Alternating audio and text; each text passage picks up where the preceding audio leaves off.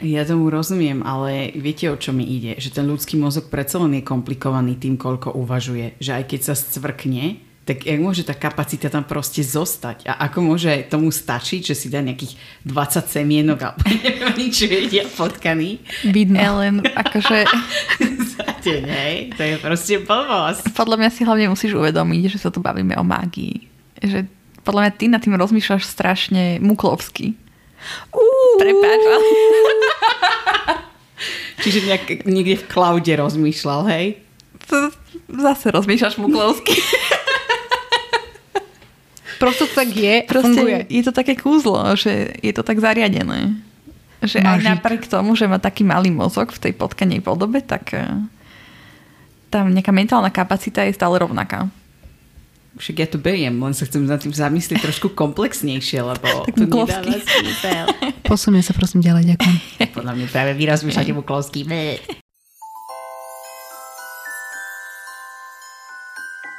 Počarované. Slovenský podcast o chlapcovi, ktorý prežil, pripravovaný poteráčkami Aniš Ellen, a Lucy.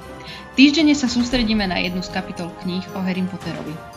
Občas spolu rozoberáme aj aktuálnu tému, ktorou svet Harryho Pottera žije, alebo sa vraciame k niečomu, o čom vám chceme povedať. Milé naše poslucháčstvo, vítajte pri oktobrovej extra epizóde podcastu Počarované, kde sa budeme zaoberať rockfordskými predmetmi, aby to bolo teda v súlade ešte s otvorením školského roka a aj s tým, že sme momentálne na tretej knihe, kde sa Harry stretáva s novými školskými predmetmi, tak sme sa rozhodli, že sa na ne pozrieme pod lupou.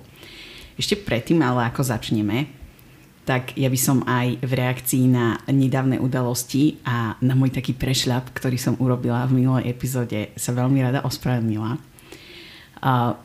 Všetkým ľuďom, ktorí počúvali tú minulú epizódu a ja som tam povedala takú vec, že Hermiona bola vo veku, kedy sa jej začali páčiť chlapci. A rada by som povedala, že mne je to jasné, že tento podcast počúvajú ľudia, pre ktorých je Harry Potter špeciálna vec. A ja viem, že mnohí s tým vyrastali a sa v tom našli. A náš podcast je aj pre poslucháčov, poslucháčky a poslucháčstvo, ktoré sa momentálne hľadá a ktoré možno v sebe nachádza aj trochu inakosti. A ja by som teda chcela povedať, že chceme byť takým tým nejakým majakom pozitivity a majakom toho, aby ste sa tu všetci cítili vítaní. Chcem len zdôrazniť, že som si mala trochu viac dávať pozor na tie slova a že samozrejme je úplne prirodzené, že Hermione sa v tom veku začali páčiť iní ľudia, čiže nemusia to byť nutne len chlapci. A je to úplne v poriadku. Takže chceme, aby ste sa tu všetci cítili vítaní a máme vás radi. A ešte zároveň takú druhú vec by som chcela povedať a to je to, že my tu častokrát hodnotíme nejakým spôsobom ten preklad, ktorý v tých knihách je.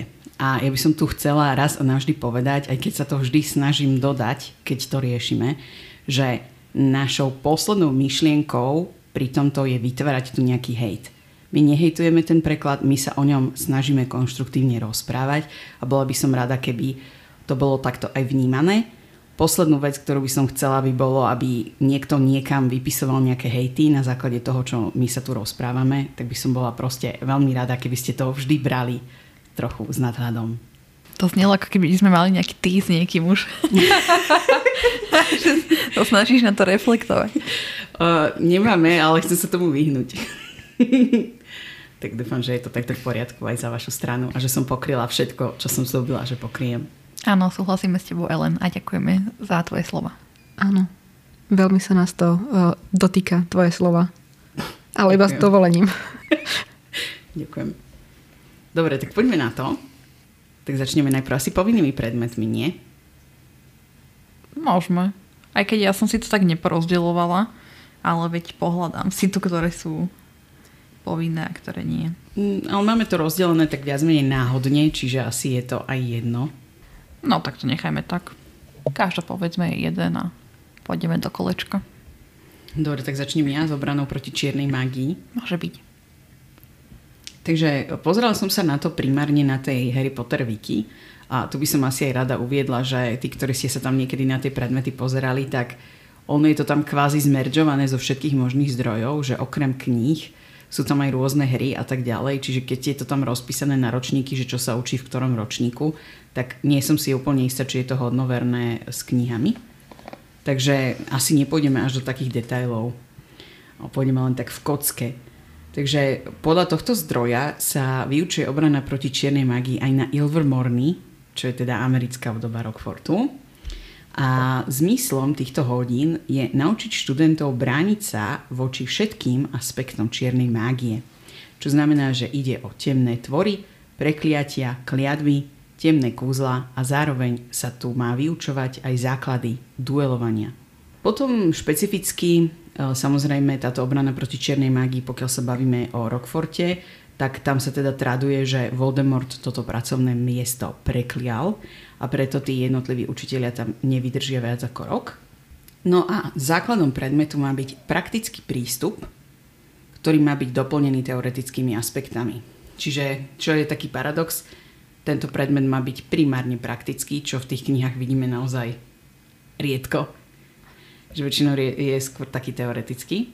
Hlavne podľa mňa praktickú časť tohto predmetu vidím až od tretej knihy ďalej.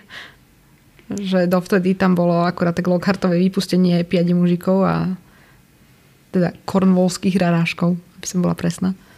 No, a to je tiež také, že napríklad v piatom to zase odpada. Áno, áno.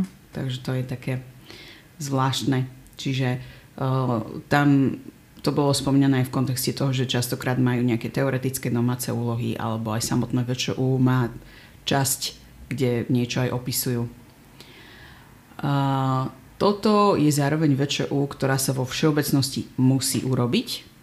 Tu v, tých drojoch som našla, že výnimkou v knihách, o ktorých vieme, že sú dve osoby, ktoré neurobili obranu proti čiernej magii a to boli Krep a Goyle. Fakt? No tam to bolo napísané. Tak sa teším, až sa k tomu dočítame. Úplne aj ja. Že či je to tak. No a ešte taká doplňujúca vec k našej druhej sérii, som sa tam zároveň dočítala, že učiteľ obrany proti čiernej mágii má taktiež zodpovednosť voči aktivitám, ktoré sú spojené s temnými silami. Čo znamená, že Lockhart mal ísť dol do tej tajomnej komnaty, mm-hmm. že to bola jeho úloha. Veď išiel. Voľky, nevoľky. Voľky, nevoľky, ale išiel. Takže toľko asi tak k obrane proti čiernej magii v kocke. Ja tu nemám nejaké doplňujúce komentáre alebo otázky alebo nejaké postrehy, lebo tento predmet mi príde ako jeden z takých základných. A vieš nám vymenovať všetkých profesorov, ktorí ho učili? Ale nie, žartujem, lebo ich je strašne veľa. Ako myslíš úplne od začiatku, alebo od tých, ktorí sú počas Harryho éry tam? No minimálne tých z Harryho éry vieme, hej. Súhlasím. A ešte vieme aj z Hogwarts Mystery, ktorý tam baví. No, takže ktorý? Povedz nám. Lebo napríklad toto ja neviem vôbec. No bola tam Madame Rakepick. A, tu si pamätám ešte. No potom sme ale zistili, že sa z nej vyklulo niečo. Spoilers. Potom zostal ten predmet neobsadený, ale robil tam doučovanie Bill Weasley. A teraz najnovšie je tam nová postava, ktorá tiež bude kvázi doučovať, ale že to má byť stabilnejšie oproti Billovi. Aspoň mm-hmm. myslím, že bo ja nečítam poriadne tú hru, iba. Hlavne, že vždy, keď sa na to spýtam, tak Ellen je taká, že ja to hrám iba pre príbeh. A teraz, no ja to vlastne nečítam. Ja to hrám pre čokoládové kartičky. Mm, kartičky z čokoládových žabiek. mm, čokoládové kartičky. Takže to je všetko z mojej strany. Zatiaľ. tak ďalším povinným predmetom, ktorý sa na rok proti vyučoval, bola transfigurácia Počas Harryho éry, ako vieme, tak ho vyučovala profesorka McGonagallová. A čo je to tá transfigurácia vlastne? Takže na tej Harry Potter wiki je to opísané ako zmena formy alebo vzhľadu nejakého predmetu, pričom táto zmena prebieha na leveli molekulárnej štruktúry. Áno. A celý ten článok na Harry Potter Wiki zdôrazňuje, že transfigurácia je veľmi vedecká a veľmi presná. Takže pokiaľ chcete niečo transfigurovať, tak si musíte dávať pozor, ako vyslovujete zaklínadlo a musíte si dávať pozor aj na presné švihy prútikom. Píše sa, že väčšina vecí sa dá transfigurovať že, a dokonca tam bolo napísané, že ak aj nie všetky. Ale samozrejme má to nejaké výnimky. Veci, ktoré chcete transfigurovať, sa musia podobať na predtým, ako to transfigurujete a potom, ako to transfigurujete. To znamená, že ihlu nikdy nepremeníte na nejakú skriňu. Že ihlu môžete premeniť napríklad na zápalku. A, potom, ako to fungovalo s tým, že premeniali zajace na pavuče a podobne? No veď to má istú podobnosť. Veď zajac aj papuča je, je to chlpaté a, a dokonca je to aj v podobnej veľkosti. OK. Čiže tá, tá vec z filmu bola hlúposť, hej? Fiera virtu. Myslíš potkan a čaša? Aha. Respektíve no. hoc aké zviera na čašu. Nie, veď to je stále... Sklenené. Ja som myslela tak, že nejakou veľkosťou, alebo... Mm, ja som to na... tiež tak pochopila, preto aj tá lavica na prasa. Hej. Ale teda zaujímalo by ma, že či sa dostaneš aj k tomu, či teda to prasa chotilo ako lavica. Lebo to je akože naša tisícročná dilema zo začiatku tohto podcastu. Uh, no, nebolo to tam vyslovene popísané, ale keďže tá zmena prebieha na, na leveli molekulárnej štruktúry, tak si myslím, že že tá lavica by nechutila ako prasa. Či to prasa ako lavica. Proste, keď to raz premeníš na to prasa, tak je to prasa. A to prasa môžeš zjesť. veľmi otázka. Nebolo to tam vyslovene napísané. Akože... Okay. Uh, píše sa tu o nejakých uh, piatich principiálnych výnimkách, ktoré sa aplikujú na transfiguráciu a jedným z nich bolo aj jedlo. A teda, že jedlo nevieme vyčarovať. Áno. Ale keď už to jedlo existuje, tak vieme ho odčarovať alebo ho multiplikovať dokonca. Ale teda nevieme ho vyčarovať z niečoho iného. Čiže podľa tohto by som povedala, že, že by si to nemala vedieť. Že to prasa by asi ne, neviem. Akože je to strašne komplikované, ale až tak do hĺbky to tu není popísané. N- neviem. Lebo zase premeniaš tú lavicu na živé prasa, hej, a nejdeš jesť živé prasa. Ale viem ho upiecť. Vieš ho upiecť, ale neviem, že či sa do takejto hĺbky zaoberali. Ospravedlňujem sa týmto vegetariánom a vegánom. No, ako mňa to len tak zaujímalo. Ja si myslím, že by to malo byť, keď už, lebo podľa mňa to je stále volovina, že menila tú lavicu na prasa. Že to by tým pádom malo byť prasiatko do voľného výbehu, ktoré by proste len tak sa tešilo z prírody. No, potom ako som povedala, že takmer väčšina vecí, ak aj nevšetky sa dajú nejakým spôsobom transfigurovať, tak to samozrejme neplatí na mŕtvych ľudí. Čiže neviete z mŕtvého človeka spraviť živého nejakou transfiguráciou. To tam bolo vyslovene takto napísané. Nekromancia.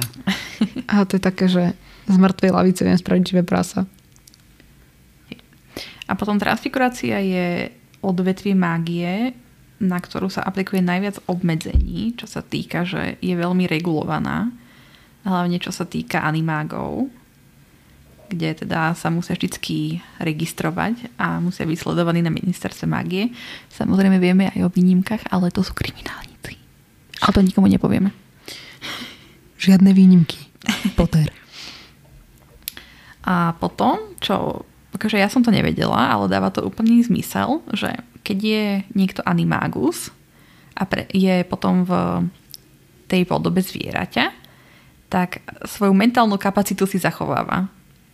Ale potom máme niečo podobné, ako, je anim, ako sú animágovia, ale nie úplne. Volá sa to, že ľudská transformácia, a vtedy, keď sa vy premeníte na zviera, tak máte mentálnu kapacitu toho zvieraťa. Čo Či... mi prišlo celkom zaujímavé.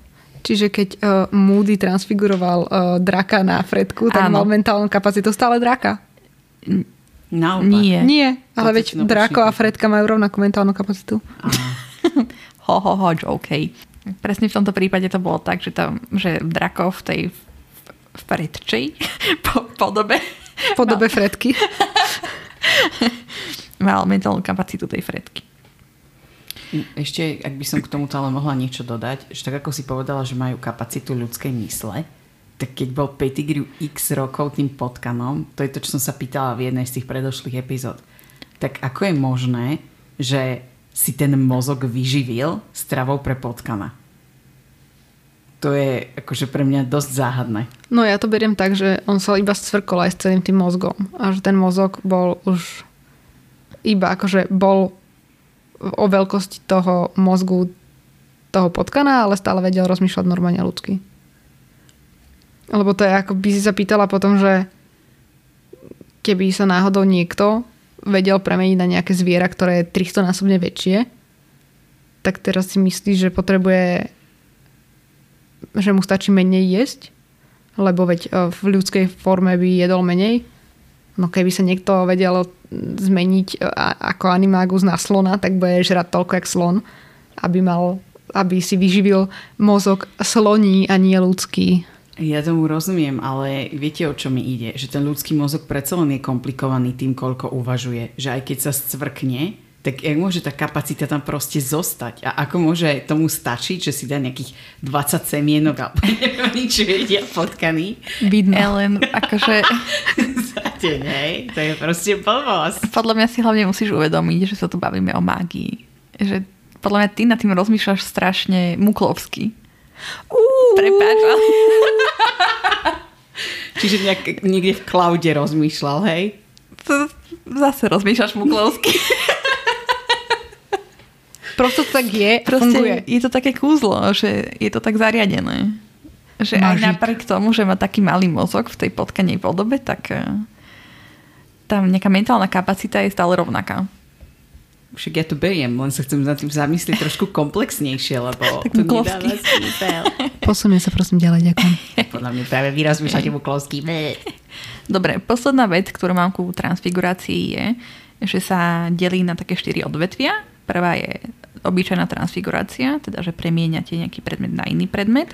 Potom odtransfigurácia, a teda že vracete naspäť transfiguráciu, ktorú ste vykonali, alebo ktorú vykonal niekto iný. Potom máme odstránenie, to znamená, že necháte zmiznúť nejaký predmet a ten predmet zmizne v, nejako, v nejakej ničote alebo v nejakom mieste ničoho. A posledná vec je vyčarovanie. A to je teda opak toho odstránenia, že teda z tej ničoty si pričarujete naspäť ten predmet. A teda toto vyčarovanie bolo vraj na, taká najťažšia z, z týchto štyroch vecí a učila sa až v 6. a 7. ročníku. Stunning. Takže môjim prvým predmetom je herbológia. Samozrejme ako Hufflepuff and Proud som si musela zvoliť tento predmet. A teda je to jeden z tých základných a povinných predmetov, ktorý sa vyučuje na Rockforte a taktiež na Castelobrucho alebo Bruxo alebo Show alebo niečo také, keďže je to z Brazílie a neviem celkom presne, ako sa to číta. Tým, že je tam x tak uh, si nie som istá. A teda je to uh, veda alebo náuka o rastlinkách a hubách, nie len o čarovných, ale teda aj o muklovských. A v podstate učili sa tam tie magické vlastnosti tých rastlín, ich využitie, ako sa o dané rastliny starať, ako ich hnojiť a, hlavne teda ako ich používať. Väčšina z týchto rastlín slúžili ako ingrediencie potom do rôznych elixírov alebo pre liečiteľov. A niektoré mali uh, tie vlastnosti už len tak same od seba. O, medzi známych učiteľov teda patrí nejaký Herbert Beery, ktorý učil pred o, Pomonou Sproutovou. Ale teda nás samozrejme zaujíma najviac Pomona Sproutová ako vedúca bifilomorskej biflomorského Biflomorskej fakulty. Biflomorskej fakulty, áno, ďakujem. Biflomorskej koleje. A potom ďalší známy pedagóg, ktorý tento predmet vyučoval, bol samozrejme Neville Longbottom, ako sa dozvedáme z, ako sa dozvedáme z epilógu v 7. knihe. O, otázkou však zostáva, že či učili súčasne Pomona Sproutová a Neville Longbottom, lebo Pomona, pokiaľ vieme, tak odišla do dôchodku až niekedy neskôr. Ale to zase vieme až z nejakých hier a podobne. V podstate nejaký muklovský ekvivalent tejto herbológie je botanika a prípadne samotná prírodoveda. Prvých 5 rokov bol tento predmet povinný a teda boli povinné aj VČU, so, a tieto VČU mali písomné a aj praktické. Vieme, že tento predmet sa teda odohrával najmä v skleníkoch a bolo tam teda na Rockforte viacero skleníkov a boli rozdelené tie rastliny podľa obťažnosti. Napríklad vieme, že v skleníku číslo 3 e, používali mandragory, alebo teda rastli mandragory a tieto skleníky e, časom v podstate sa postupovali študenti do vyšších a vyšších e, skleníkov s obťažnejšími teda rastlinami alebo viac nebezpečnými. Počas týchto hodín sa používal napríklad dračí kompost alebo dračí hnoj. Potom rukavice z draka boli povinné, o, aby vlastnili študenti. Taktiež používali chrániče na uši, najmä pri tých mandragorách. Prútiky používal sa často elixír rastu. A tento predmet bol povinný pre všetkých liečiteľov alebo aurorov, teda tých, čo sa nimi chceli stať. Potrebovali dokonca prekonávať očakávania alebo vynikajúce výsledky nielen z VČU, ale taktiež aj z mlokov, aby sa mohli hlásiť na tie ďalšie tréningy, aby mohli zastávať alebo vykonávať toto povolenie. V Slovenčine teda poznáme tento predmet pod názvom herbológia, čo je veľmi podobné anglickému herbology. A v češtine je to však bylinkárství. A tuto si myslím, že je to veľmi podobné tomu, ako sa táto hodina mala volať pôvodne, pretože tá hodina sa mala pôvodne volať herbalism, ako bylinkárstvo v podstate, alebo nejaká taká náuka o bylinách. Čiže mm, je dosť možné, že aj z tohto vychádzali v tom českom preklade, že to nebolo naozaj len také, že chceli to priblížiť tým deťom, ale že možno vychádzali aj z tohto pôvodnejšieho plánu Rowlingovej. Vy ste mali niekedy v škole pestovateľské? O, nás sa to už netýkalo u nás. My sme mávali len počas o, prírodovedy alebo takýchto, že sme si zasadili o, rastlinky. Ale viem, že to bývalo, že sme mali dokonca aj jeden skleník u nás na základke, ale už o, sa nepoužíval, keď som začala chodiť aj do školy. My sme vôbec nič také nemali. My sme to mali, ale podľa mňa nie preto, že by to bolo povinné, práve že my sme to mali nejak nad rámec, mám pocit. Lebo my sme boli nadčasová základka a sme mali ekologické zameranie už vtedy. A ja ako dieťa som si vždy tak predstavovala, že idú aj kopkať tam do nejakej školskej záhradky a tam zásade reďkovky nejaké skakajúce alebo niečo také. No, u nás, o, ja viem, že u nás to fungovalo pred tým, ako som ja vlastne prišla, alebo teda možno to už staršie ročníky, čo boli aj za môjho mládi, tak možno aj tí, akože čo boli osmacídiť a tak, takže tí ešte mali tento predmet, lebo viem, že sa tam chodievali obšmietať okolo toho a že tam fungoval ten skleník aj teda okolie a že tam niečo stále rástlo. Ale ja som si to vždy tak predstavovala, že u nás to bol nejaký taký predmet ako tie dielne a takéto veci, čo už potom vy, vymizávalo postupne. Tak nadviažem ďalším predmetom. A teraz, aby to bolo v téme s tou transfiguráciou, tak by som načala čarovanie. To uh, ide tak s týmto.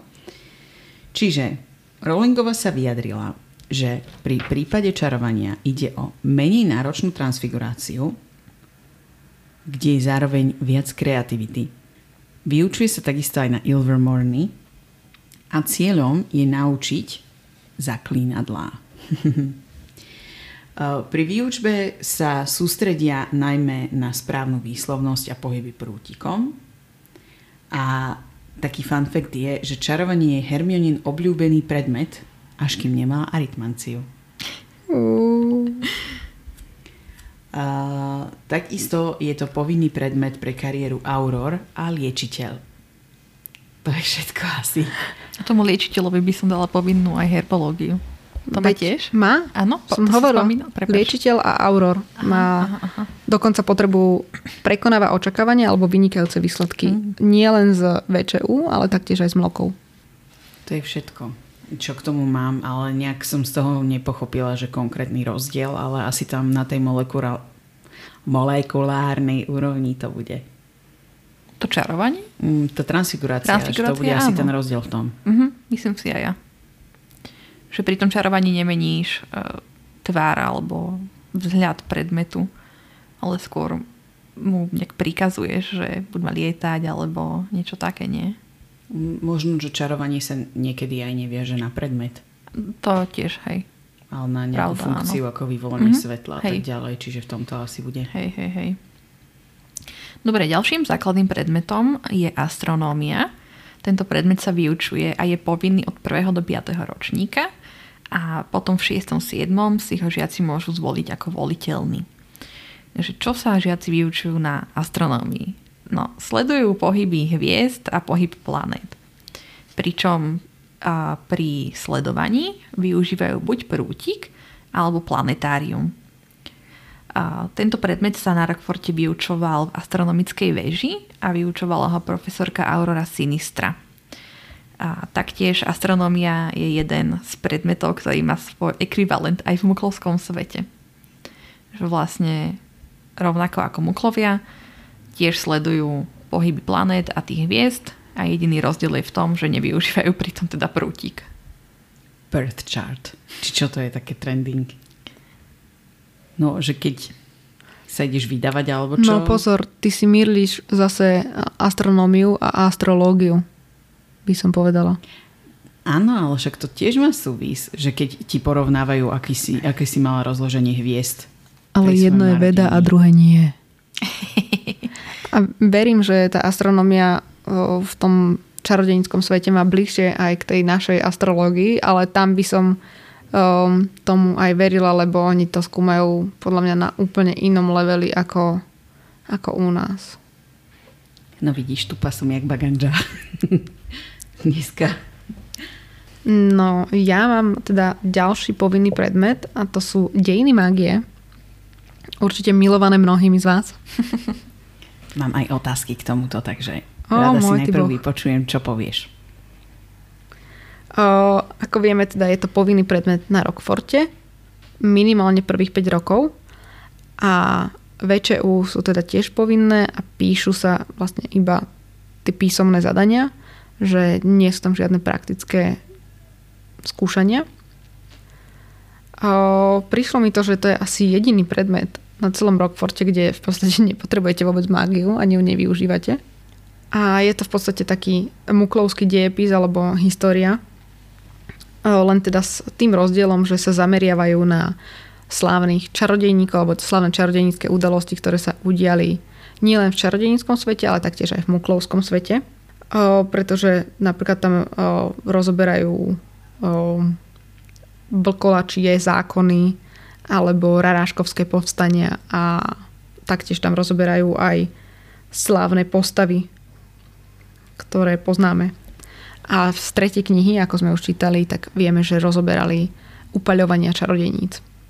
V, reálne nevieme o nejakom povolaní, ktoré by vyžadovalo o, ukončené dejiny mágie a v podstate nevieme ani o nikom, kto by mal ukončené dejiny mágie na úrovni mlokov.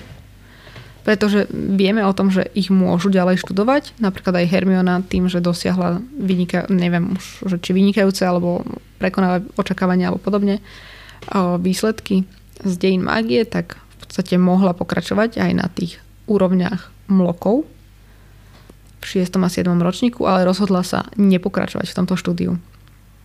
A keď si Ron s Harrym čítali tie všelijaké poradenstva kariérne, tak nikde nenašli, že by bolo dejiny mágie, že by boli povinné. Je možné, že tento predmet bol vyžadovaný pre prácu kliatborušiteľov, ale to je taký skôr dohad, keďže tam sú také dohady, že pre kliatborušiteľov mohli byť povinné runy a tieto dejiny mágie práve. No a zo známych učiteľov je teda profesor Beans, ktorý je duch, ako všetci vieme. A neviem, že či viete, ale Beans má aj krstné meno, čo mi nikdy nedošlo. a tým je Kuthubert. Kut, Kuthbert. Kuthbert. Cuthbert. Cuthbert. Cuthbert. Cuthbert. Cuthbert. Bert. Beans. A v pripravovanej hre Magic Vacant, ktorá by mala byť tento rok, ale asi to už nestihajú, takže asi budúci rok. To je taká o, hra na telefóny, ak vás to Aha. zaujíma.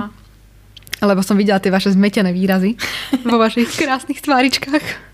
O, takže to bude o, hra na telefóny o, a v podstate to bude nejaká kartičková hra zase raz. Ale teda tam bude túto, tento predmet vyučovať Jakub Gorsky, čo je úplne, že poľské meno ako nič. Tým, že je Gorsky, tak je to akože Horský, Jakub Horský. Bude vyučovať tento predmet a vieme to iba vďaka tomu, že v Číne alebo v Hongkongu, alebo nepamätám si už kde presne, táto hra je už prístupná. Neviem, či nie až od roku 2019 už. Čiže podľa mňa oni to už majú prejdené a k nám sa to ešte nedostalo. Môžeme prejsť na tvoje otázky len. Tak eh, v prvom rade by som možno doplnila taký komentár, že ja si myslím, že dejiny mágie sú potrebné pre tých, ktorí chcú ďalej neskôr rozvíjať čarodejnícke právo alebo sa venovať súdnictvu v čarodejníckej oblasti. Mhm. To podľa mňa je tam také podstatné. Ale teda moja hlavná otázka je, že keď je Bins duch, tak čo sa deje s modernými dejinami mágie? Napríklad vyučuje sa na Rockforte, vyučujú sa teda dejiny mágie na Rockforte až po to, ako Harry porazil Voldemorta? Teraz myslím ako bábetko, hej, porazil v úvodzovkách. Lebo ak áno, tak potom Beans čo? Sa ako vzdeláva ďalej ako duch? Um, ja si myslím, že to funguje podobne ako u nás. Že aj u nás sa učí dejepis, alebo no, dejepis sa učí iba do nejakého štádia. Hej. Že neučí sa až po úplne moderné dejiny. Že my sme sa napríklad nikdy neučili, že dobre, na poslednom maturantskom seminári sme riešili aj vznik Slovenskej republiky. Ale ten zvyšok podľa mňa, čo sa učil dejepis len akože nematuranti z dejepisu, tak pomaly končili niekde mm, založením NATO, alebo neviem čím. No ale s týmto ja napríklad nesúhlasím, lebo ja som mala nematuránsky dejepis a my sme išli až po založení Slovenskej republiky. Predpokladám, že teraz sa učia až po vstup do Európskej únie. Ó. Lebo predsa len už ubehlo toľko rokov od vtedy. To si nemyslím. No ja si to práve, že myslím, že to kurikulum sa obnovuje, ale na druhej strane ja si to pamätám, že väčšinou v tom štádiu už nestíhaš kvôli tomu, že to sa úplne až na konci prokrastinuje, Hej. ale že tým pádom proste aj tak mi napadá, že ten Beans teda ako sa k tomu vôbec vie zaujať nejaký postoj, lebo však on koľko je duchom, No to nevieme, to je tá otázka, No. že nevieme, koľko je duchom. čiže to môžu byť aj storočia, čo mu unikajú. No to si zase nemyslím, že sú to storočia. Ale ja asi nerozumiem, že čo sa ty pýtaš, však on existuje, má uši, oči. Však vníma, čo sa deje okolo neho, nie? Všetko okrem svojej smrti vníma. No ale na toto sa ja pýtam, že či on je schopný ako duch do takej miery vnímať tie nové fakty, aby si to pripravoval na to vyučovanie. Lebo Podľa mňa toto áno. mne sa nezdá, že je OK. No, Prečo? Podľa mňa funguje úplne na rovnakom princípe ako u nás jedna vyučujúca. Fungovala kedysi a mala úplne rovnakú vlastnosť ako Beans. Dokázala uspávať všetkých a všetko. Keď prišla na hodinu, len si vytiahla svoje staré poznámky, sfúkla z nich prach, otvorila ich a hovorila z toho. Čítala. Ja si myslím, že Beans má rovnakú prípravu na to, že ktorú vyťahuje 105 rokov, lebo všetci pedagógovia to tak, ne, to tak majú, že tá príprava, a hlavne teda keď hovoríme o dejepise, tak drvivá väčšina toho sa ti nemení. Akože môžeš tam spomenúť nejaké nové fakty, ktoré sa objavili teraz, hej. Ale drvivá väčšina vyučujúcich neverím tomu, že to robí.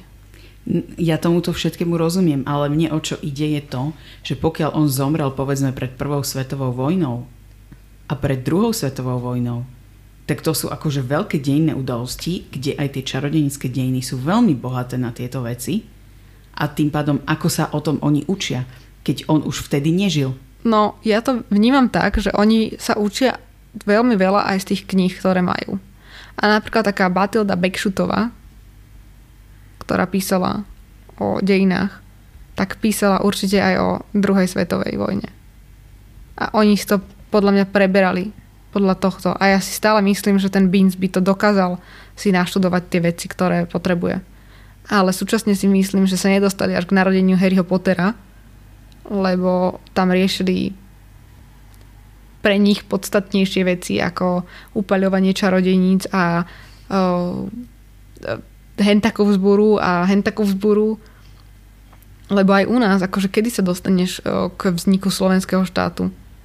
Nikdy skoro. Akože dostaneš sa k tomu z posledné dva mesiace, ideš od 1970 až po podľa teba vstup do EÚ, čo je podľa mňa nemožné, ale OK. A prejdeš proste pomaly 50 rokov takto.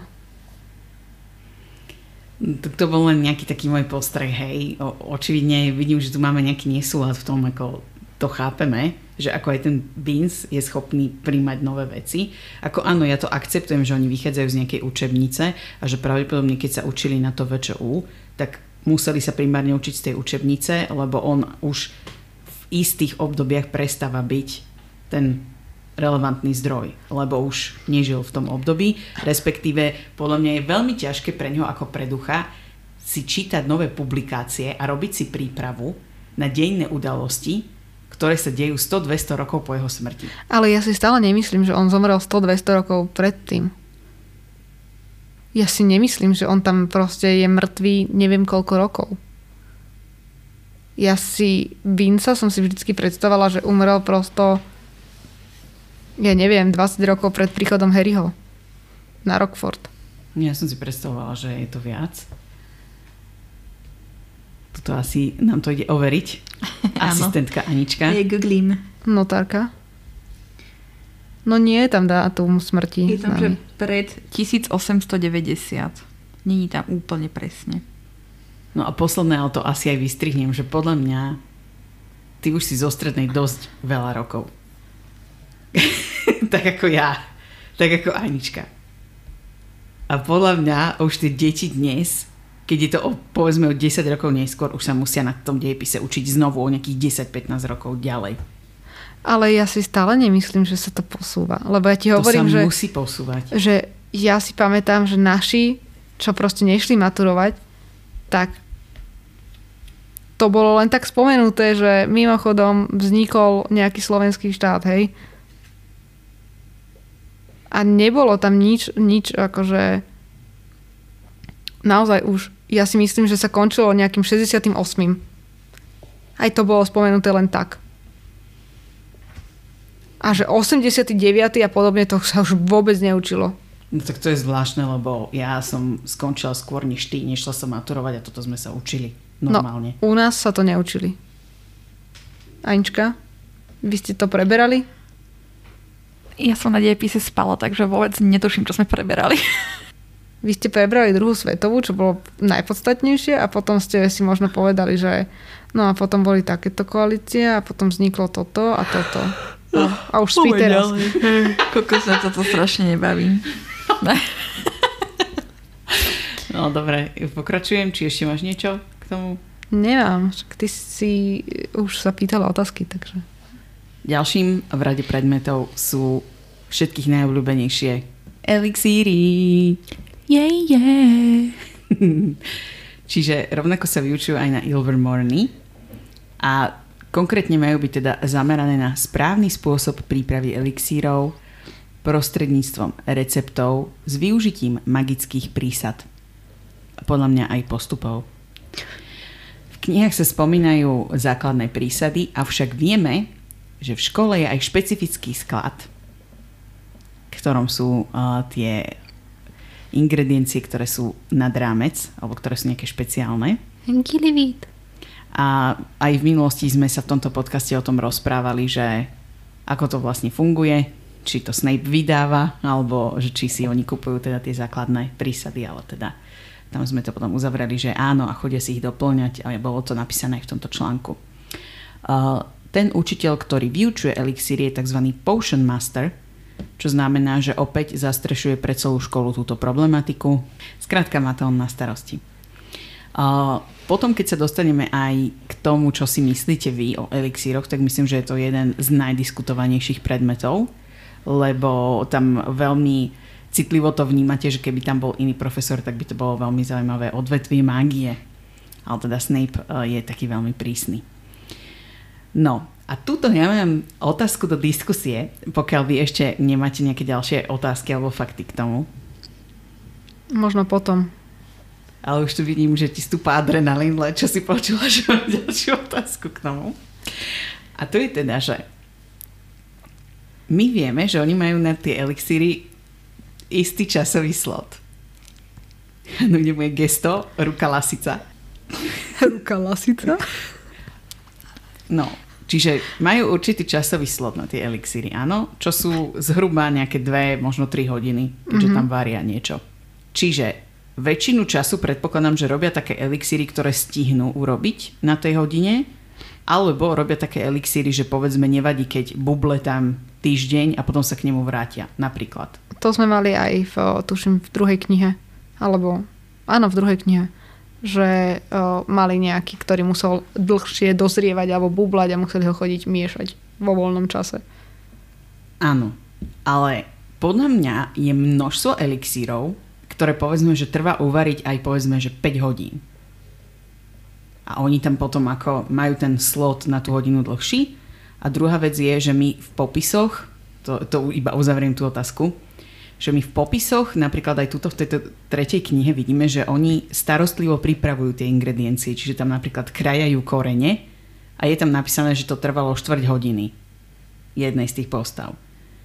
Ale keď povedzme majú tie elixíry 2-3 hodiny, a pripravujú suroviny z toho hodinu a pol, tak to mi proste nesedí, že by to stihli v rámci tej hodiny. No, idem od konca k týmto ingredienciám, ktoré krájali 4 hodinu. Podľa mňa to mohlo byť akože iba prehnané, že mu to strašne dlho trvalo. Že až 4 hodinu. Možno to bolo reálne menej, hej. A to neznamená, že všetky ingrediencie teraz toľko krájali alebo toľko sa im venovali. Že možno to boli konkrétne iba tie korene k tomu, že či sa im nejak predlžuje hodina, keď robia nejaký dlhší elixír, ja si skôr myslím, že oni robia iba také elixíry, ktoré v tom ich časovom slote stihnú. Že oni sa tam učia základné veci, že ako nakrájať ktoré ingrediencie, ako miešať elixíry a bla bla bla. A potom oni už keď získajú nejaké tieto poznatky, tak by si už teoreticky mohli vedieť aj sami uvariť nejaký elixír. Čiže pokiaľ by chceli variť nejaký zložitejší alebo že dlhší, tak už si to môžu spraviť aj sami. Na základe toho, že už majú nejaké základné poznatky naučené z hodín. Že ja si to skôr tak predstavujem. Mm, no ja sa k tomu vyjadrím tak, že k tým korienkom to tam krajal, krajala istá postava, vyše štvrť hodiny. Myslím si, že naozaj krajala tie korienky štvrť hodiny. Ja osobne. Že to nie je len nejaké zveličenie. Uh, na druhej strane si myslím, že je možnosť, že niekedy mali počas tej danej vyučovacej hodiny, napríklad iba, že si pripravovali elix- uh, tie ingrediencie do elixíru a ďalšiu vyučujúcu, vyučovaciu hodinu ten elixír pripravovali potom s tými už pripravenými ingredienciami. Ďalšia vec je, že som taká naivná a ochotná veriť tomu, že um, nejakým spôsobom to vedeli aj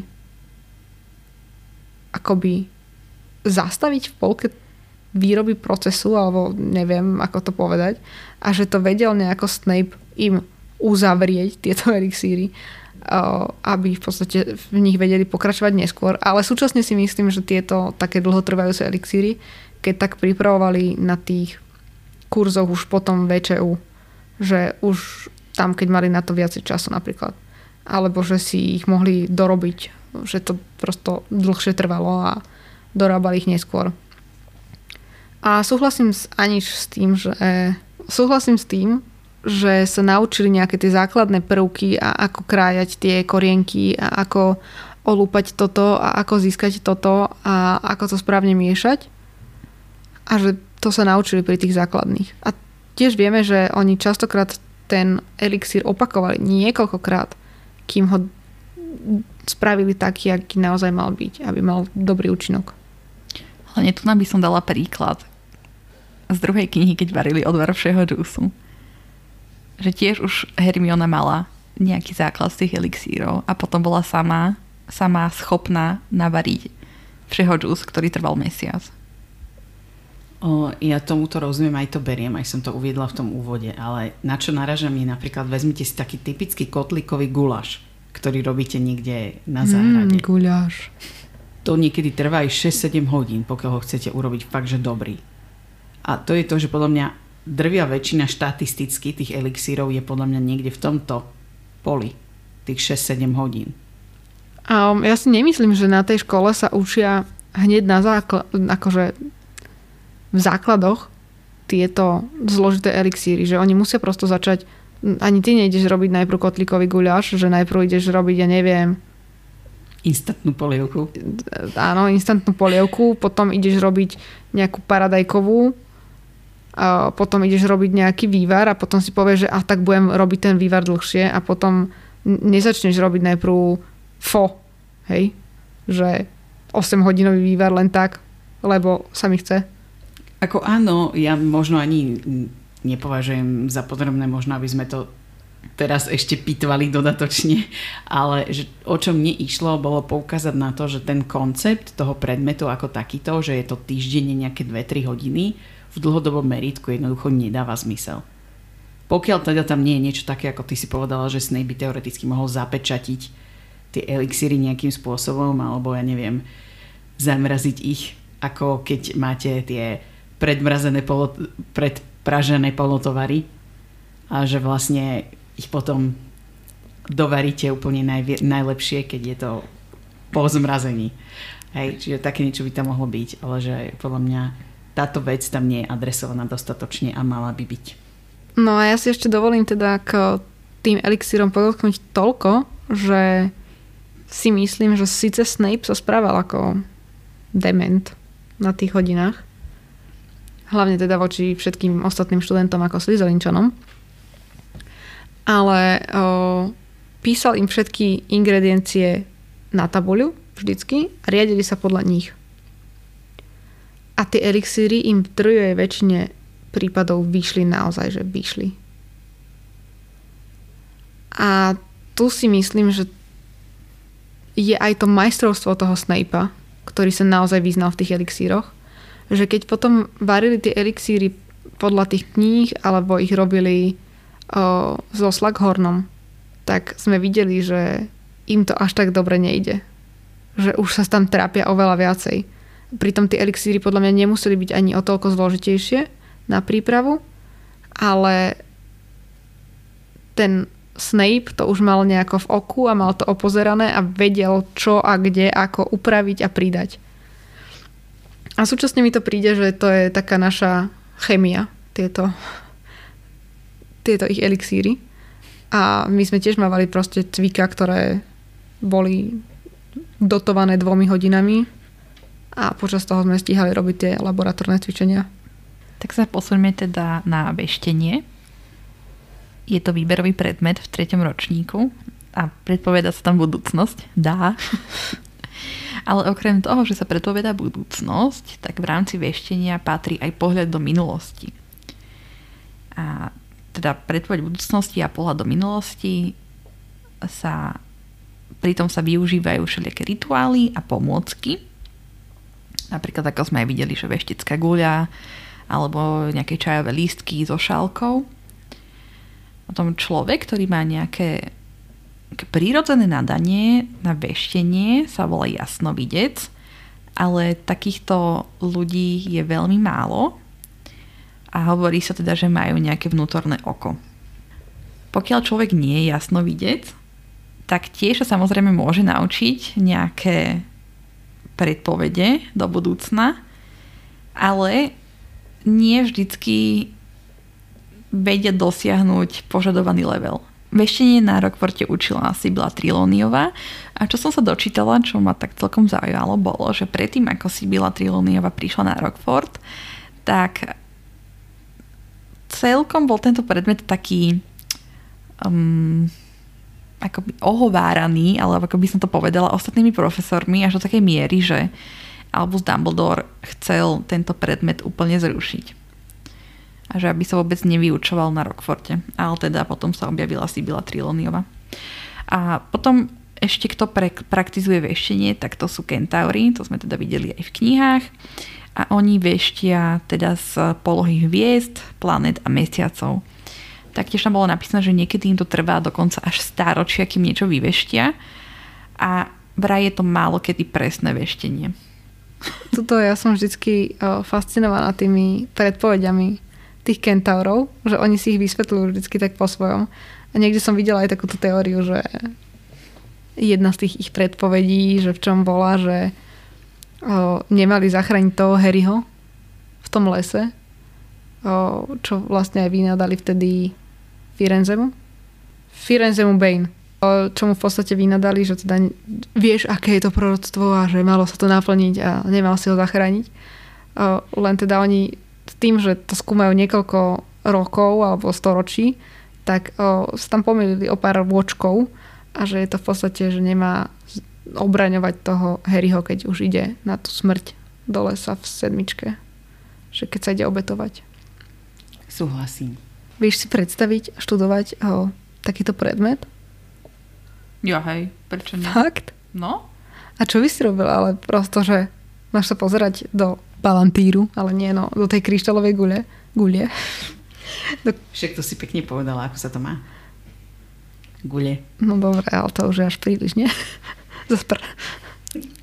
Vieš to predstaviť, že by sa do nej mala pozerať a vidieť tam niečo a teraz nič tam nevidíš, tak ideš si vymýšľať? No ja by som si nevymýšľala, by som proste prijala fakt, že tam nič nevidím. Mm, a potom by ti ale hrozilo, že ťa vyhodí odtiaľ alebo tak. Podľa mňa každý ve- veštec si do istej miery vymýšľa alebo má dar reči. A respektíve dar čítania ľudí. Ale jasnovici majú vnútorné oko, ktoré majú na to dar. Takže tí by to mali vedieť. A tak vieme, že Sibila napríklad mala na to nadanie, ale súčasne občas nevydalo. Dobre, tak ja mám pre vás ďalší predmet e, z výberových predmetov teda bol výberový po treťom ročníku. A teda hovoríme konkrétne o starých, alebo teda starobilých runách. Predpokladá sa teda, že tento predmet sa vyučoval aj na Ilvermurny a vieme o tom, že ho učila Bačída Bebling. A potom tu máme aj nejaké ďalšie mená, ktoré, o ktorých vieme, že to vyučovali, ale teda ja som tieto mená v živote nikdy nevidela ani nepočula, takže si nedovolím ani ich čítať, lebo by to dopadlo asi ako Gilledroy Lockhart. A teda vieme, že na tomto predmete sa venovali o, runám, alebo teda nápisom, o, skúmali staré zvitky o mágii a snažili sa ich v podstate čítať. Dokonca aj na VČU mali za úlohu prekladať takéto texty. Vo filmoch sme tento predmet teda nikdy nevideli a v podstate aj z kníh o tomto predmete vieme veľmi málo. A vidíme, alebo teda vieme iba o dvoch slovách, ktoré Hermiona spomínala. A tie teda o, sa stiažovala, že preložila zle, tuším na VČU. A to je teda ehvac, alebo teda e, h, dvojité v a z. A potom eihvas, čiže e, i, h, dvojité v a Z. V Harry Potterovi teda tieto slova prekladá, že jedno je akože partnerstvo alebo nejaký, nejaké spojenectvo a druhé je obrana. No a zaujímavosťou je, že tieto obidve slova, ktoré Rowlingová použila, tak vychádzajú z protogermánskych rún a obidve niečo znamenajú. To prvé, to ehvaz, je teda kôň a ehvaz je strom, konkrétne tis. Medzi známe otázky, ktoré sa vynárajú pri runách je napríklad tá, že či aj to označenie v Askabane, ktoré mávajú väzni, takže či je v runách alebo nie. O, taktiež po VČU sa dalo pokračovať v ďalšom štúdiu tých rún na mloky a je teda pravdepodobné, že, bolo, že boli tieto rúny povinné pre kliatborušiteľov. Samozrejme má to isté spojitosti s tým, že u nás teda poznáme runy o, z histórie a teda môžeme to charakterizovať ako to skúmanie tých starobilých rún. Ale mne to taktiež pripomína v podstate hieroglyfy, ktoré napríklad, ktorým sa venujem ja. Tiež som na to presne myslela, že mi to úplne pripomína hieroglyfy. Mne to trochu pripomína aj tých strašne veľa čínskych znakov. Hej, ale v podstate je to akoby cudzí jazyk, no. Hm. Ja som sa chcela vyjadriť k tomu, čo si povedala, že je otázne, že či sú tí väzni v označovaní runami a ja si myslím, že to bolo iba vizuálne kvôli filmu. No, veď áno, to je jedna z tých možností, len práve pri tých uh, vizuáloch vo filme sú používané runy. Takže aj z, z tohto hľadiska je to také, že sa tam natíska táto otázka že ide posledné kolo predmetov. Presne to som chcela povedať, že otváram posledné kolo predmetov. A ja ho zavriem. Telepatia. A... Ja som vyveštila. Čo, čo, po, čo chceš povedať? Oh Elempatia. Takže život a zvyky muklov. Prekvapivo, v tej záverečnej časti, keď budeme hovoriť o tých vašich komentároch, tak veľmi veľa ľudí sa vyjadrovalo práve k mukline. Tak sa na to teším. Čiže ja budem veľmi stručná v týchto mojich poznámkach. Alebo teda v tomto mojom príspevku. Takže vieme, že život a zvyky múkov sú výberovým predmetom a hlavným cieľom bolo študovať denný život muklov a ako žijú bez mágie. Namiesto čoho používajú elektrínu, technológiu a vedu. Čiže v podstate to aj priamo nadvezuje na tom, čo sme sa rozprávali v tých predlhších epizódach. Uh, toto sme vystrihli, ale minule sme sa začali rozprávať aj o tom a potom sme to stopli a sme si povedali, že to budeme riešiť teraz. A to je napríklad úradné veci alebo právne povedomie. Uh, že ako by sa toto mohlo riešiť alebo že či by potom tá moklina nemala byť ako povinný predmet. Na druhej strane ja som sa dočítala, že tam bolo v tých pamfletoch na tie možné kariérne smery, tam bol prezentovaný tzv. v angličtine je to, že muggle liaison, čiže nejaký styčný dôstojník alebo nejaká Styčný osoba, bod. osoba na styky s muklami. Hovorca. No a potom som nad tým tak uvažovala, lebo tam bolo hlavne, že potrebujete väčšou zmukliny a dobrú náladu a elán do práce, že či to potom nie je tak, že buď sú určení nejakí úradníci, ktorí sa raz za určité obdobie stretávajú s týmito muggle liaisons a tam odovzdávajú, že kto sa narodil, kto zomrel a tak ďalej, aby vlastne mohli byť normálne zaregistrovaní ako občania Veľkej Británie, lebo však keď sa tam narodia, tak sú občania Veľkej Británie, že kvázi tak obchádzajú tých čarodejníkov, aby nemuseli interagovať s tými úradmi. Čiže to by pre mňa mohlo byť ako keby jedno riešenie tejto otázky. Alebo potom, že či vlastne nechodia s tými čarodejníkmi práve títo Muggle liaisons po tých úradoch priamo. No ja sa skôr prikláňam k tej prvej možnosti, čo si spomínala. Že možno oni si to vybavia niekde u seba v tom svojom čarodejníckom prostredí a nechcú riskovať to, že by boli odhalení naozaj. A práve vďaka tomu teda potom fungujú títo to ministerskí úradníci, ktorí sú vhodní pre komunikáciu s muklami. Alebo ešte mi teoreticky napadlo, že možno jeden tento muggle liaison je priamo zamestnaný aj na nejakej matrike, povedzme, a že všetci čarodejníci vedia, že majú ísť tam. Hej, ale tak, to je také, že um, podľa mňa aj na tej pošte je vždycky zamestnaný nejaký z týchto... To môj sused hore vystraja zas. Á, lebo sme videli, že teda na tie pošty, že môžete si nechať o, poslať tie veci, alebo teda, že stačí povedať, že ste čarodejníci alebo niečo podobné. Tak mi to tak príde, že naozaj títo pracovníci sú potrební všade. A tiež vieme o tom, že nejaký tento pracovník musel pripraviť podľa mňa aj ministra, teda nie magie, ale teoreticky aj ministra magie, ale ministra Muklov, alebo teda o, premiéra, aby bol pripravený na to stretnutie s tým Muklovským ministrom mágie. Predsa len to ministerstvo spadá pod premiéra. Ako všetky ministerstva. Tak predposledným predmetom je aritmancia, tiež to bol voliteľný predmet v treťom ročníku. A k tomuto mám veľmi stručné informácie iba. Bol to predmet, ktorý sa venoval magickým vlastnostiam čísel a taktiež sa tam učili predpovedať asi budúcnosť pomocou čísiel a numerológie. A ľudia, ktorí aritmanciu praktizovali, sa volali aritmantici. A toto ma inak celkom zaujalo, že Hermiona mala tento predmet rada. Lebo mne to príde dosť tak podobné, ako je veštenie. A posledná informácia je, že tento predmet vyučovala Septima Vektor.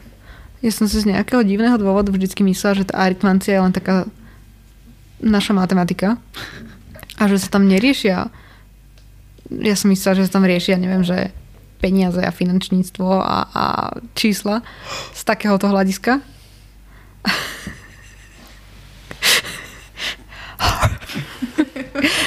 A strašne unavená.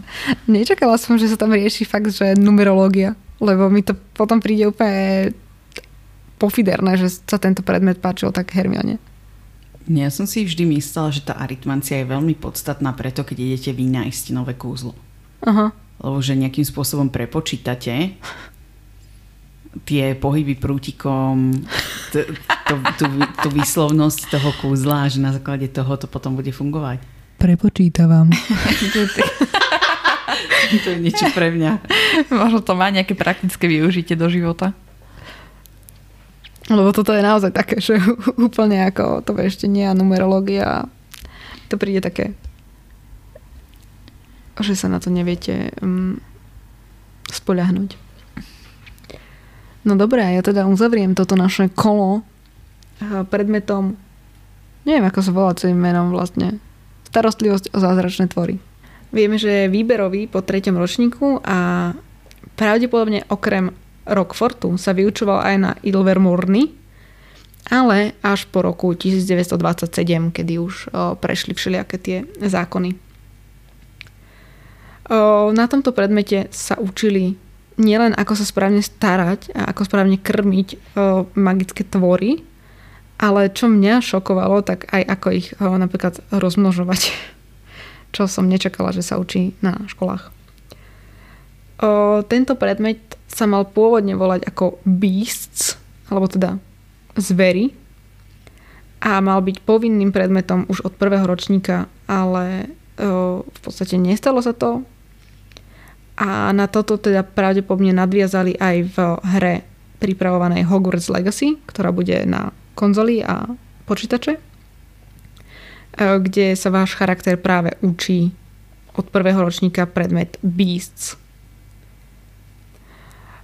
O, taktiež je veľmi zaujímavé, že v hre Hogwarts Mystery je tento predmet až od 4. ročníka.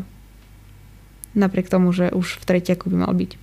Čo mňa veľmi fascinovalo na tomto predmete je to, že veľmi záležalo od vyučujúceho, čo preberajú a že kedy to preberajú, alebo teda v ktorom ročníku. Tento predmet sa teda vyučoval v zakázanom lese, ale taktiež aj pri Hagridovej chatrči. No a tí, čo dosiahli mloky z starostlivosti o zázračné tvory, tak sa mohli potom stať magizoológmi. Z tých najznamejších máme asi Newta Scamandera a jeho vnuka Rolfa Scamandera, s ktorým potom cestovala aj Luna Lovegood. A z takých najznamejších vyučujúcich tak máme Sylvanusa Kettleburna, do roku 1993, čo je v podstate rok tento náš tretí ročník eh, Harryho Pottera. A tento profesor teda odišiel do dôchodku s tým, že si chce užiť aspoň tých pár zvyšných končatín, ktoré ešte má. Čo je veľmi pekne ukázané aj v Hogwarts Mystery. A potom prebral tento predmet teda Rubeus Hagrid, ktorého zastupovala Wilhelmina Plank. A to sa teda dialo... Áno? Nevolala sa inak? Nie. Bola určite naga, ale mne sa zdá, že bola trošku inak. Možno v Slovenčine to bol iný, iný, iný preklad. Určite. Som, som si istá, že sa volala inak. Can we check that? No, ale neviem, v ktorej knihe bola. Uh, no a zastupovala ho teda Wilhelmina Grabri Plank, alebo Grabri Planková. A to bolo teda v štvrtom ročníku a na začiatku 5. ročníka, kedy vidíme napríklad, že im ukazovala jednorožce a podobne. A teda na začiatku 5. ročníka zastupovala Hagrida práve z dôvodu, že bol na svojej misii pre Dumbledora. Grumplová. Áno! No a teda v Slovenčine sa profesorka Wilhelmina Grabli-Plank volá Grumplová. Gr- Grumplová. Nie Grumplová, ale Grumplová. A úplne som na toto zabudla. A ja ju poznám ako Grably Plank. Tak to je zvláštne, lebo mne to vôbec nič nehovorí. Ja si to úplne pamätám a neviem prečo, z akého titulu a dôvodu, lebo v živote nikdy som nečítala Harry Pottera 5 po anglicky.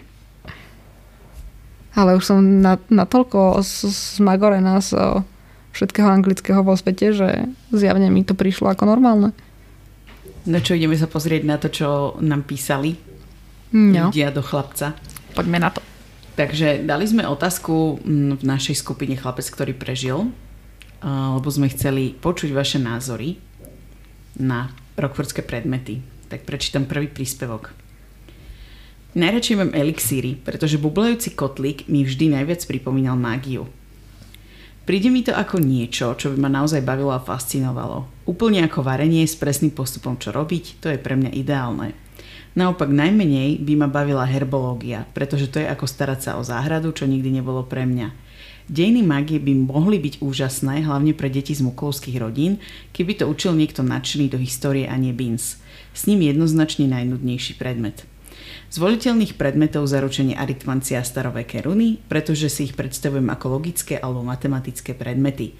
Bola by som však rada, keby sa v knihách viac venovali týmto predmetom, aby sme sa dozvedeli, čo presne sa tam učili. Rozhodne si myslím, že by mal Rockford zaviesť aj život a zvyky čarodejníkov pre muklovské deti, keďže hlavne prvákom by sa to hodilo viac, ako učiť sa o telefónoch. No, inak toto je veľmi dobrý nápad na predmet, ktorý bol povinný iba v prváku. Tu je na to inak aj reakcia, že ten predmet život a zvyky čarodejníkov je super nápad a ideálny predmet do prvého ročníka. A zase na druhej strane, ak sú tí žiaci muklovského pôvodu, tak oni sú vlastne hodení do toho prostredia, takže na nich sa to nalepí, či chcú, či nechcú. Áno, nazvieme to taký peer learning. Je to takisto inak reakcia na toto, už taká predpríprava pre muklovské deti by sa páčila aj mne, veď oni prakticky mesiac pred nástupom do školy zistili, že nejaká mágia existuje, dovtedy boli pravdepodobne považovaní za divných. Na to by mohli využiť ten august napríklad, základy sa dajú naučiť aj za mesiac. Ale pre mňa je celkom zaujímavý potom ten prípad z druhého dielu, kedy im posielali ten list dva dní predtým, ako sa išlo do školy, tak to tie deti z muklovských rodín boli, že čo, taký Colin Creevy to za dva dní si to v sebe nejak vyrovnal, že tak teda som čarodeník a idem na Rockford? No a taký Harry vo filme si to vyrovnal za dve a pol minúty. no dobré, ale my vieme, že v knihe to bolo inak. Áno, áno. Ale možno tým prvákom to chodilo inokedy ako tým neskorším ročníkom. Je to možné. Ďalej tu máme. Určite by som si vybral elixíry a obranu proti čiernej mágii ako nepovinné predmety, starostlivosť o zázračné tvory a vešenie určite by som sa vyhol starovekým runám a dejinám mágie. Zaujímavé, trochu ma zmiatlo, že to bolo bez čiarok. um, ďalej tu máme, že najradšej mám čarovanie, vyhla by som sa dejinám mágie. Z voliteľných predmetov by som si vybral aritmanciu. podľa mňa tiež si ľudia neuvedomovali, že o čom je tá aritmancia, si myslím. Mm. Dobre, ďalší názor. Pre mňa elixíry by boli top. To je skoro ako labák a tam robím aj teraz. Potom čarovanie, čarodeník bez čarovania toho veľa neurobí a samozrejme obrana. Zaujímavá je aj transfigurácia a z nepovinných jednoznačne starostlivosť o čarodejné tvory. Dejiny by ma možno bavili, len ak by som sa ich nemusela učiť. Úprimne, ak človek nerobí v múzeu alebo neučí, na čo mu budú dátumy kadejakých udalostí, astronómia podobne zaujímavá, ale nie na učenie sa. Osobne by som ako zdravotiak brala niečo ako prvú pomoc, aj keď určite sa v rámci tých predmetov učia proti kliatby a tak. Ale ak sa vykyblím z bicykla a narazím si koleno, tak mi nepomôže ani protijet, ani protikliatba. Za to vrecko s ľadom áno. Mimochodom, učia sa takéto praktické veci, či na všetko je kúzlo, alebo to je v rámci života a zvykov muklov? Um, ja si myslím, že na všetko je kúzlo. Tak ako aj na zlomený nos alebo zlomený prst je kúzlo, tak si myslím, že aj na toto všetko sú kúzla. Hej, a ja si myslím.